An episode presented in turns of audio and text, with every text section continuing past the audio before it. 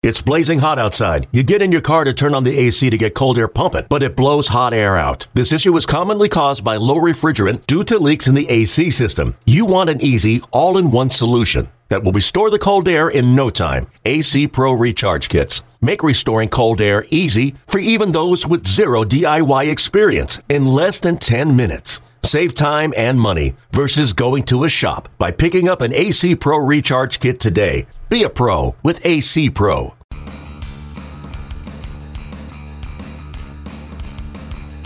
You're listening to MLB.com Extras, brought to you by MLB.tv. It's baseball everywhere. Hi, everybody. Welcome to MLB.com Extras. Matthew Leach talking Toronto Blue Jays with one of the hardest working men on MLB.com, Gregor Chisholm, who must feel like uh, he's covering, I, I don't even know what the example would be, but certainly they have kept you busy all year. Um, and most recently, it's uh, Troy Tulowitzki arriving in a deal that started going down sometime after midnight earlier this week.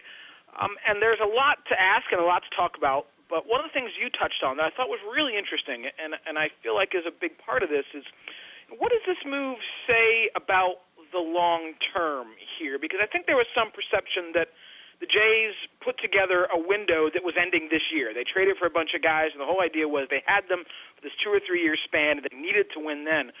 And as you noted, with the addition of Tulowitzki, Donaldson, Russell Martin, they now appear to have a core that you can continue to build around for a few years beyond that.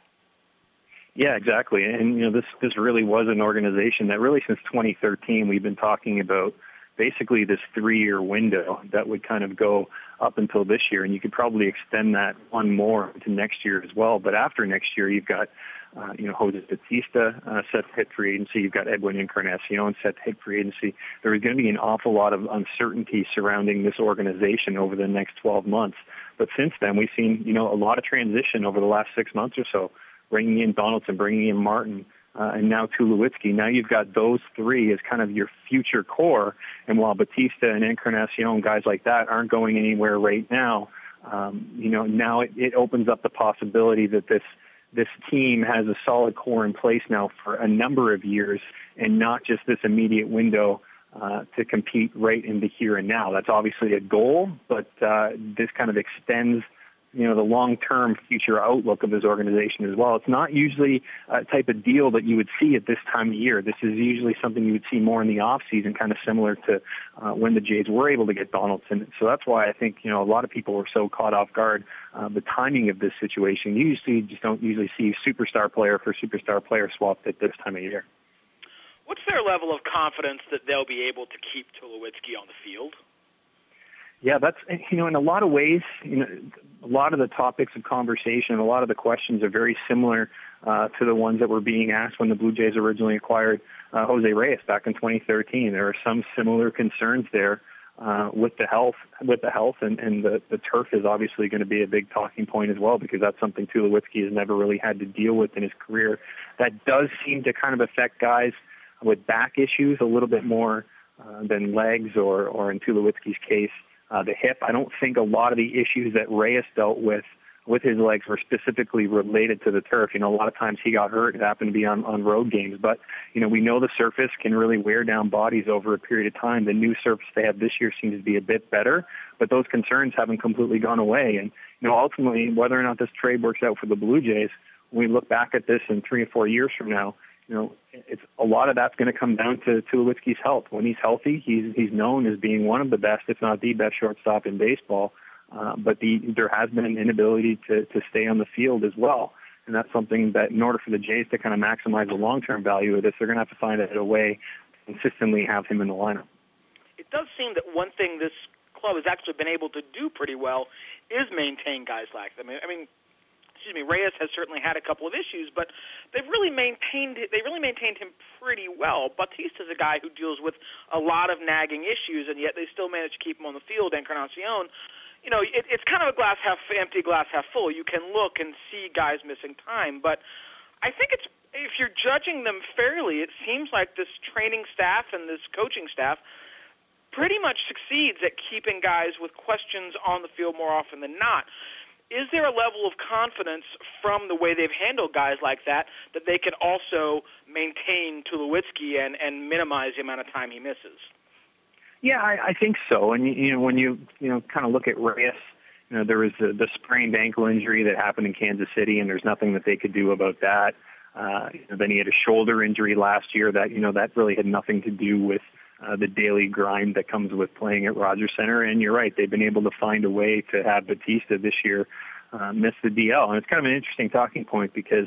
Um, you know, it wasn't that long ago that the storyline was kind of the complete opposite. I mean, the 2013 season was completely derailed uh, by injuries, and you know, even going back uh, before that, when John Farrell was still in town, it seemed like they had countless pitching injury after pitching injury. But this year in particular, um, you know, injuries really haven't um, had a major impact on this team. At least injuries that have forced guys out of lineups. You know, beside with the exception of Devon Travis, uh, you know, for the most part, they've been able to, and Marcus Stroman in spring training, but during the season, they've mostly been able to survive by um, having all their regular players, and that's something that couldn't always be said in the past about this organization. So when you look at the record that they currently have, uh, health certainly can't be pointed as one of the reasons why they are around the 500 mark. So the really big question then is what's next? What they they still clearly need a starting pitcher. I mean, I think they improved their run prevention. They, they're probably going to be a better defensive team, but they still clearly need a starting pitcher. And they still have some guys who conceivably could bring in a quality starting pitcher. So, where do they go? What, what where are they looking at upgrading their rotation over the next 47 hours as we speak? Yeah, it's it's something that they're going to have to get done if they have um, you know, realistic aspirations of, of contending this year over the final two months. Uh, I mean, pitching is obviously the biggest need, and you know, I think that's another reason why everyone was so surprised uh, this week. You know, it was it was surprising in the first place that, that Jeff Hoffman, uh, their top prospect, was was dealt.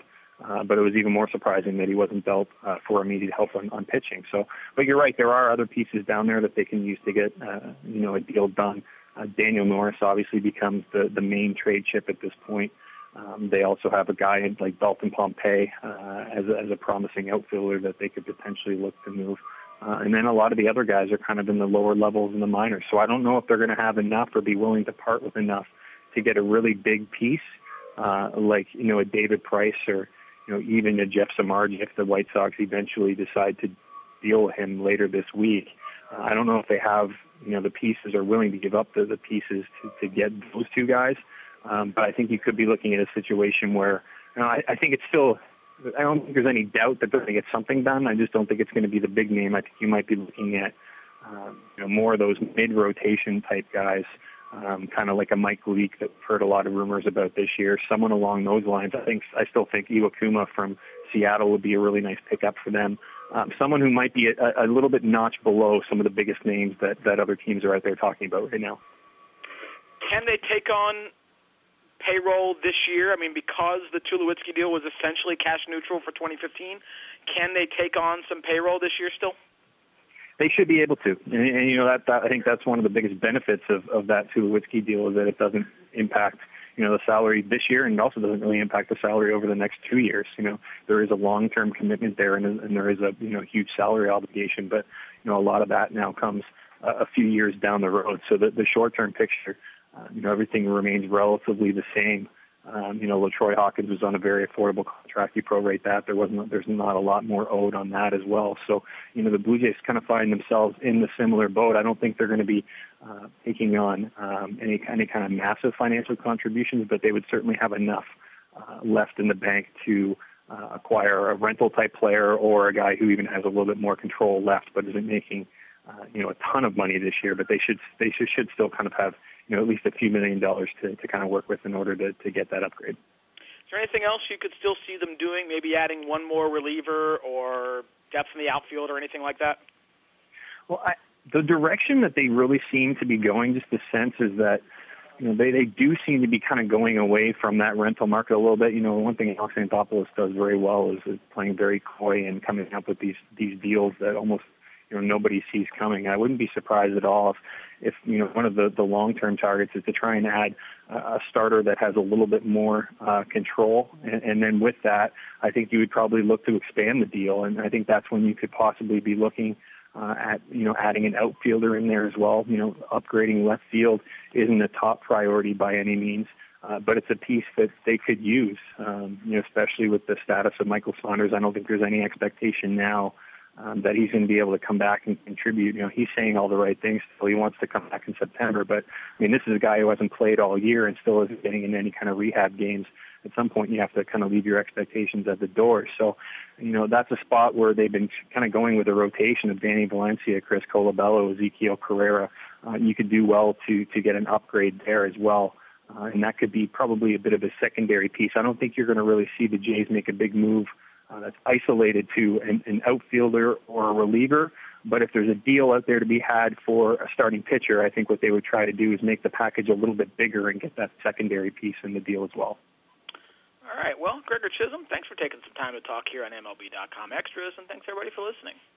MLB.tv Premium, the number one live streaming sports service, is celebrating 13 years. Watch every out of market regular season game live or on demand in true HD. Real time highlights, live look ins, pitch tracking widget, and more. MLB.tv Premium includes a free At Bat 15 subscription. Watch live baseball on over 400 mobile and connected devices. Watch at home, in the office, or on the go every night on every device. Blackout and other restrictions apply. Visit MLB.tv for details. Okay, picture this. It's Friday afternoon when a thought hits you. I can waste another weekend doing the same old whatever, or I can conquer it. I can hop into my all new Hyundai Santa Fe and hit the road. Any road. The steeper, the better.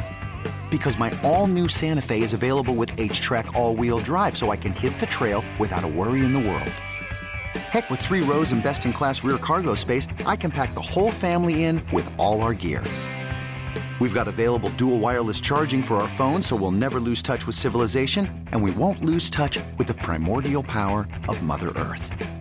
So, which is it? Waste the weekend or do something a little more epic? And conquer it in the all new Hyundai Santa Fe. Visit HyundaiUSA.com or call 562 for more details. Hyundai, there's joy in every journey.